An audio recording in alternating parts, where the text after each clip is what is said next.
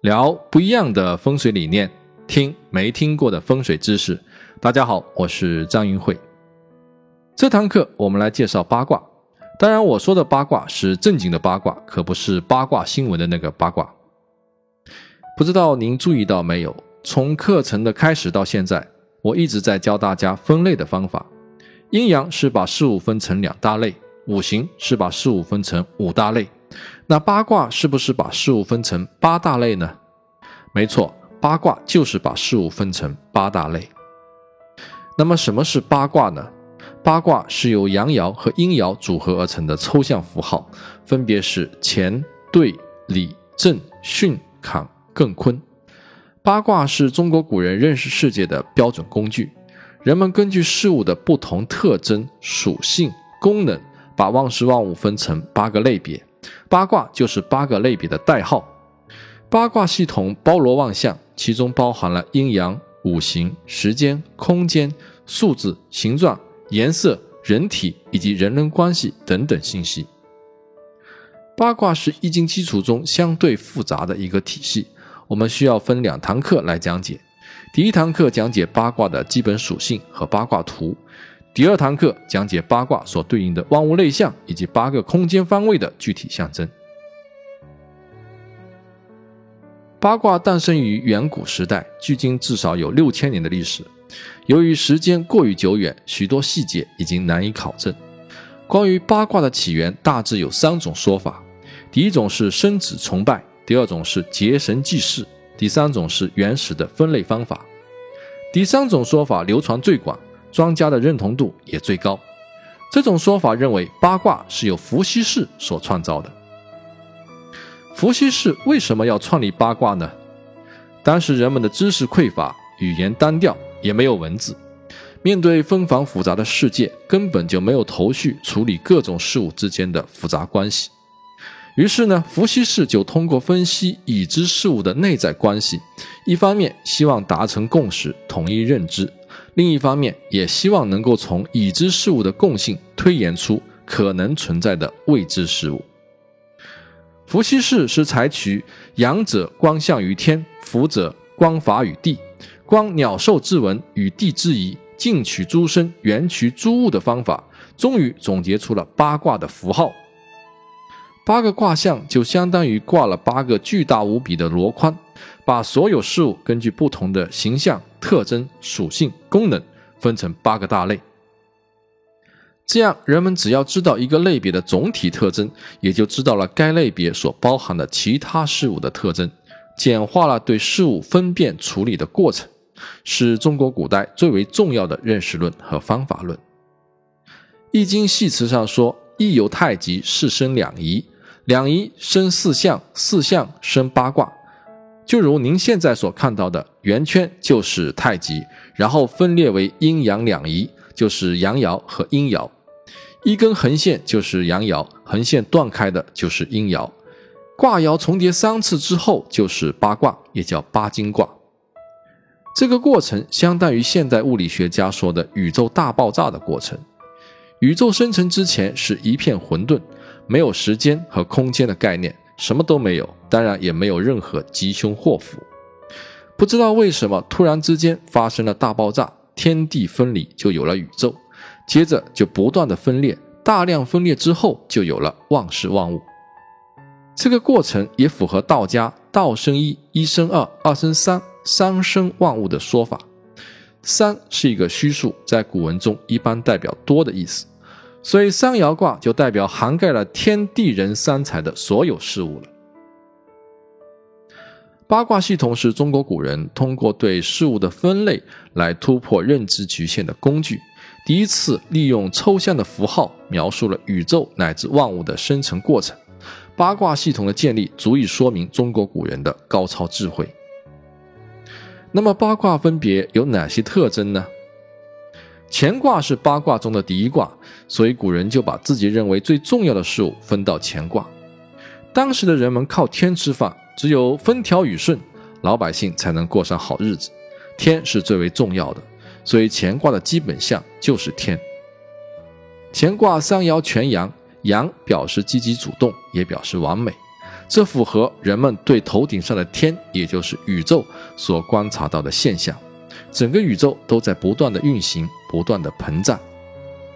事实上，我们不能给任何一个卦象做确切的定义，卦象只是某些共性特征的模糊集合。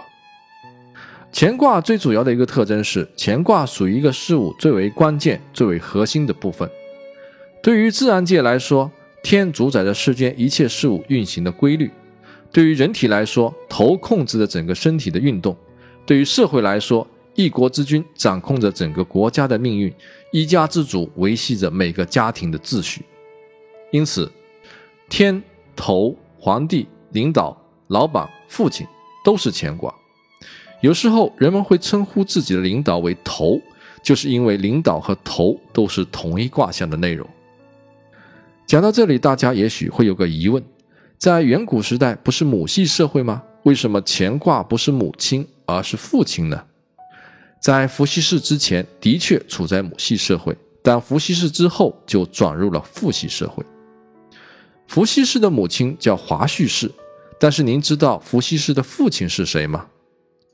传说有一天，华胥氏到一个叫雷泽的地方去玩，发现地上有个巨大的脚印，觉得好奇，进去踩了两脚。回家之后就怀孕了，然后就生下了伏羲氏。为什么要这么记载呢？他的父亲难道是个大脚印吗？当然不是，因为当时人类的生育能力是极其低下的，常常需要通过很多男性的共同努力，才能够让一个女性怀上一儿半女。由于没有人知道伏羲氏的真正父亲是谁，当时又没有基因检测，所以只能这样一笔带过了。女人生了孩子成了娘，女字旁一个良，这就说明能生小孩的女人很优良。这也是为什么母亲成为社会主导的一个原因。我们再来看“爹”字怎么写，父亲的“父”下面一个多少的“多”，这也就暗示了父亲有很多，谁也搞不清楚。伏羲氏觉得这实在太乱了，不知道自己的父亲是谁，也不知道自己的儿女是谁。于是他建议固定夫妻的关系，以父亲的血统来组建家庭，从此就开始向父系社会转变。因此，伏羲氏在画卦的时候，把父亲放到乾卦的重要位置是可以理解的。第二个卦象是兑卦，它的基本象是沼泽地的泽。对卦的最上边一爻是阴爻，下边的两个爻都是阳爻。看卦的样子，特别像一个沼泽地的剖面图。上面断开的阴爻是不动的两岸，下边的阳爻就是动态的水和淤泥。从卦象上看，对卦的上边有一个缺口，所以开口的事物都可以归类到对卦。比如我们经常用的杯子就是属于对卦的。人体上的嘴巴就是开口的，属于对卦。嘴巴所包含的功能，比如说话、吃饭、唱歌，也都属于对卦的范畴。因此，对卦也表示日常生活中沟通的场景，有愉悦、快乐的意思。但是，请记住，任何一个事物都具有阴阳的两面性，卦象也不例外。对卦有缺口，也可以看作不完美，表示缺陷和遗憾。所以，对卦也包含了破损、口舌。等负面信息。第三个卦象是离卦，离卦的基本象是火。离卦的上下两爻都是阳爻，而中间是一个阴爻，所以叫离中虚。只要学过中学物理的朋友都知道，火焰的外焰的温度较高，而内焰的温度反而较低。离卦外阳内阴，恰好符合火焰内外的温度关系。由于离卦外刚内柔的特性。像乌龟、虾之类带壳的软体动物就归到了离卦之中。在古代，将士们用的盔甲也是属于离卦的。因为火绚烂多姿，所以离卦也表示一切视觉上看起来美丽漂亮的东西。第四个卦是震卦，震卦的基本象是打雷的雷。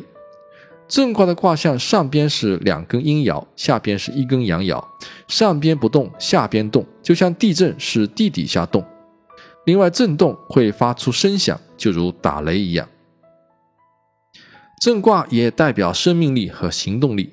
下方的阳爻形象地描绘了种子在泥土底下生长的样子，下方的阳爻也像是人的双脚在不断的移动。第五个卦是巽卦，巽卦的基本象是风。巽卦的卦象上边是两根阳爻，下边是一根阴爻，下方不动而上方动，这就是大地上刮过的风。风无影无形，无孔不入，象征着信息的传播效应。第六个卦是坎卦，坎卦的基本象是水。我们来看坎卦的卦象，上下两根都是阴爻，中间夹着一根阳爻，像不像河流的样子呢？两边阴爻不动就是河岸，而中间阳爻在动就是流动的水。如果您把坎卦的卦象旋转九十度竖起来看，就是汉字“水”的原型。水火无情，水是危险的东西，人们常把难以逾越的鸿沟叫做一道坎，坎卦就是风险。坎卦代表水，水具有流动性。所以，轮船、汽车等交通工具也都可以归到坎卦之中。第七个卦是艮卦，艮卦的基本象是高山的山。艮卦的最上方一根阳爻，下方是两根阴爻。阴爻代表大地，上方的阳爻就表示凸起的山峰。艮卦象征阻碍，在古代交通不发达，山高路远，高山就会阻止人们前进的道路。愚公移山就是这个原因。根据这个特性，任何可以阻挡、阻止其他事物运动的东西，都可以归入艮卦。比如门可以阻隔室内与室外的连通，比如狗可以阻止陌生人的靠近，它们都是艮卦。最后一个卦象是坤卦，坤的基本象是大地的地，坤卦三爻全阴。所以坤卦犹如完全不动的大地，坤六段还有分散和众多的意思。以上是八个卦象的基本特征。易经认为，物以类聚，方以群分。宇宙万物的存在是一个全息的网络，相同频率的事物之间会表现出类似的形与质，也叫做能量场。根据同声相应、同气相求的规律。它们之间会相互链接、相互影响，由此我们便可以通过其中的一个现象推断出同一类别的其他现象，可谓是一叶知秋。为了便于记忆八卦的名称与卦象之间的关系，大儒朱熹为我们编了一段口诀，大家可以背诵如下：前三连坤六段，正阳雨，艮复往，离中虚，坎中满，兑上缺，巽下断。请各位务必牢记。八卦的排列方式有两种，一种叫先天八卦图，也叫伏羲八卦；另一种叫后天八卦图，也叫文王八卦。您现在看到的就是先天八卦图，它来源于《易经·说卦传》中“天地定位，三者通气，风雷相搏，水火不相易，八卦相错”的描述。先天八卦图表述的是宇宙最初的样子，上方是天，下方是地，左边离卦是太阳升起的地方，右边坎卦是月亮升起的地方。先天八卦图是一个竖起来观察世界的视角。先天八卦只论阴阳，不论五行。卦象按照乾一对二，离三，震四，巽五，坎六，艮七，坤八的顺序呈 S 型排列。相互对立的两个卦象刚好一阴一阳，而且阴阳爻也可以完全的相互抵消。两个卦的先天数相加刚好都等于九，所以先天八卦讲究的是阴阳对待，是阴阳的动态平衡。如何区分卦的阴阳属性呢？乾卦三爻全阳是阳卦，坤卦三爻全阴是阴卦，这是毫无疑问的。其他六个卦象是按照物以稀为贵的原则来区分阴阳的，比如坎卦有一个阳爻和两个阴爻组成，谁少谁就是主导，阳爻少，坎卦就是阳卦。离卦是由两个阳爻和一个阴爻组成的，阴爻少，离卦就是阴卦。震卦有两个阴爻和一个阳爻组成，所以震卦是一个阳卦，千万不要错误以为。正卦阴爻多是个阴卦，其他卦象以此类推。先天八卦图代表的是人类出现之前的一种先天状态，所以除了先天数之外，实际上先天八卦图用的很少，大量使用的都是后天八卦图。这就是先天为体，后天为用。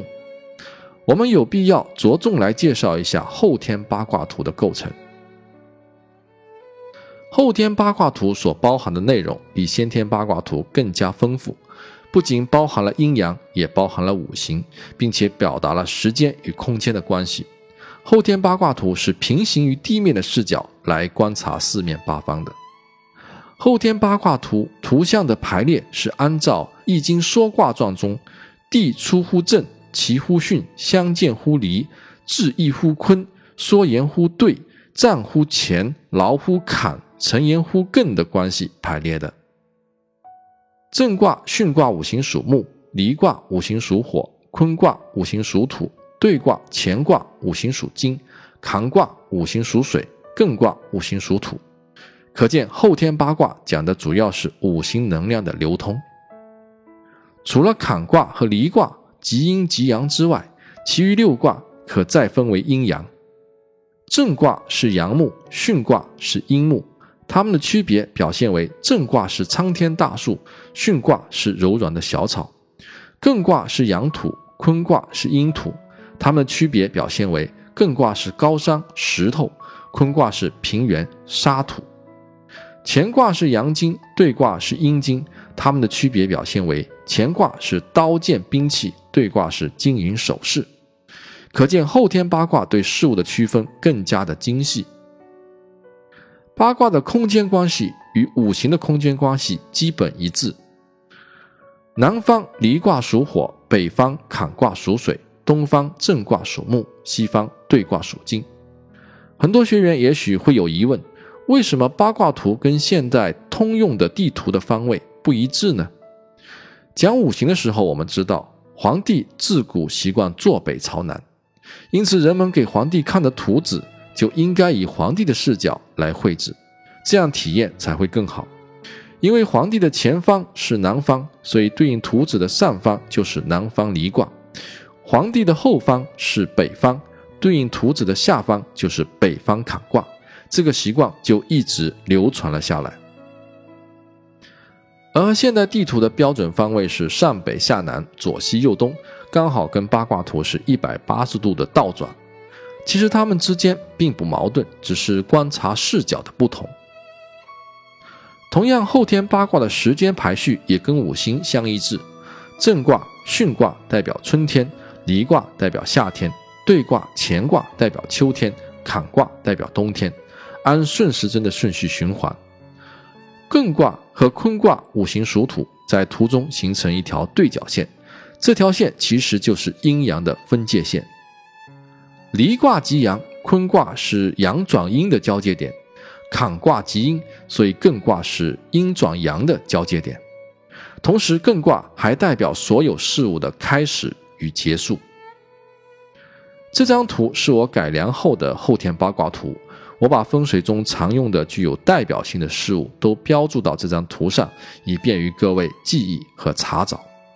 比如，标注了每个卦象的颜色和形状。震卦、巽卦五行属木，形状是长条形，因为不管是大树还是小草，它的基本形状都是长条形的。又因为天圆地方，所以乾为天，乾卦就是圆形；坤为地，坤卦就是方形。艮卦和坤卦五行都属土，因此艮卦也是方形。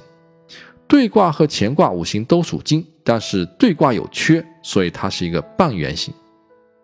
离卦五行属火，火焰呈三角形，红颜色，火永远向上。坎卦五行属水，波浪形，颜色是黑色，水永远向下。为什么坎卦的颜色不是透明，而是黑色的呢？其实这里的黑色并不是指水的颜色是黑色的，而是指坎卦在色彩方面更倾向于黑色。离卦代表光明，相对的坎卦就代表黑暗。坎卦也是一天中的深夜。前面我们提到过，坎卦有危险的意思，在古人看来，天黑就意味着危险的来临。明白这个道理，您就更容易理解后面万物类象中为什么偷盗、老鼠是扛卦的类象了。后天八卦数是震三、巽四、离九、坤二、兑七、乾六、坎一、艮八，五入中宫。这个数字在九宫飞星的时候会用到，但是我个人平时用的最多的还是先天的数加后天的卦。所以我在这张图上所标注的依然是先天数。后天八卦图具体怎么用呢？举个例子来说，有的时候我们需要放一个鱼缸来增加水的能量，这个时候你会想到很多细节，鱼应该放几条呢？用什么颜色的鱼呢？有了这张图，问题就解决了。坎卦属水，先天数是六，所以鱼应该养六条。十六条或二十六条，反正尾数是六就对了。而且应该选择黑颜色的鱼，这样鱼缸水的力量才是最强的。这就是八卦图的其中一种用法。我们还可以在八卦图上搞清楚八卦与人体器官以及八卦与人人关系的对应。比如乾卦包含了人体中的头部，头是身体中最为重要的部分。除此之外，还有其他的类比关系。天是圆的，头也是圆的。天高高在上，头也刚好在人体的最上方。不管是头的形态，还是头的功能，都符合乾卦这个类别的特性。在乾卦中也包含了身体中的大肠，这又是为什么呢？这是按照五行来分的。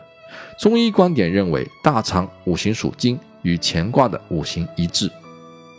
在乾卦的分类中，还包含了骨骼。骨骼是人体中最为坚硬的东西，而金五行也是五行中最为坚硬的，两者相吻合。对卦之中包含了口、肺，还有皮肤。口是按照形态来分的，因为对卦本身就代表开口的东西。肺则是按照五行来分的。皮肤是跟外界接触交流的身体器官，所以皮肤属对卦。我们再来看坤卦，坤卦包含了脾、腹部还有肌肉。中医认为脾五行属土，与坤卦五行相同。腹部在人体的最中央，是一个相对平坦的部位，像一个袋子装下了大部分的器官，符合坤卦收藏的特性。肌肉虽然分散在身体的各个部位，但是可以一起带动整个人体的运动。您看六块腹肌的样子，不就是一个坤卦吗？离卦之中包含了心、眼睛、小肠和血液，其中心和小肠都是按照中医的五行来划分的。血液是因为它的颜色是红色。那么眼睛为什么属于离卦呢？因为眼睛的中间有瞳孔。符合离中虚的特性，另外也只有眼睛能够感受到光线的变化，所以眼睛没有理由不属于离卦。巽卦包含了胆、大腿、毛发还有神经。胆很简单，还是与中医的五行有关。大腿和毛发都是长条形、能屈能伸的，这是巽卦的特征之一。神经属于巽卦，是因为神经可以传递信息。正卦里面包含了肝和足，有了前面的经验，这个卦象解释起来就很简单。因为在中医看来，肝五行属木，与正卦相符；足就是脚，在人体的下方不停的走动，也刚好符合正卦的特性。艮卦包含了胃、鼻还有手，胃还是跟中医的五行有关，鼻子相当于脸部凸起的一个高山。这是根据形态而来的。那么手呢？手是能够转变和阻止其他事物运动的状态，所以符合更为止的特性。坎卦包含了肾、膀胱还有耳朵。肾和膀胱同样还是按照中医的五行来划分的。所有水分都是通过肾和膀胱向下排出的。中医认为肾脏与耳朵是互为表里的关系，所以耳朵也就属于坎卦。后天八卦的人人关系简单描述如下：乾卦是父亲，坤卦是母亲，震卦是长男，坎卦是中男，艮卦是少男，巽卦是长女，离卦是中女，兑卦是少女。比如家中少女的运气不顺，老是出现状况，那么就要特别留意西方兑卦的摆设与风水是否有问题。家中的老父亲身体出了状况，就要着重寻找和解决西北方乾卦可能存在的问题。在后天八卦图中，还暗藏了人们最基本的八个需求：东方代表事业，西方代表财富，东南方代表名声名气，西北方代表权力和权威，南方代表感性的感情，北方代表理性的智慧。西南方代表家庭，东北方代表子嗣，也就是子女。这些所有的追求，最终围绕着一个关键的东西，那就是健康。没有健康，一切都化为乌有。为什么东方代表事业呢？因为东方正卦是春天的树木，事业是生根发芽、不断发展的，所以它符合正卦的象征。为什么西方代表财富呢？因为西方兑卦是秋天的果实，财富就需要收获和积累，所以它符合兑卦的象征。很多城市的财神庙都是建在西方或西北方的，那么家里的财神应该放在哪个方位，就不用我多说了吧。这节课希望大家能够记住这张八卦基本类象表格。用口诀背下卦象与卦名，搞清楚八卦的阴阳五行，并且记住后天八卦图的排列顺序，为后面的学习打下基础。后天八卦图在风水吉凶的判断上是非常有效的。比如鱼缸在北方比合方位吉，鱼缸在东方东南方生旺方位吉，鱼缸在南方克制方位凶。给大家这张八卦吉凶定性定量的表格，各位自己去领悟。我在另一课程《一课风水学》中举了大量的实例，已有详细的讲解。感兴趣的朋友可以找来学习，这里不再赘述。感谢各位的收听。如果需要收看视频版的图解内容，您可以关注我的微信公众号“易会谈 ”，ID 是风水的拼音全拼加八八八 wx。点击微信平台下方菜单“收费课程”获取相关链接。如果出现支付问题，您可以把相关微课页面或二维码分享给其他好友，通过与好友的聊天界面重新打开微课页面就可以支付了。给您带来不便，敬请谅解。我们下节课再见。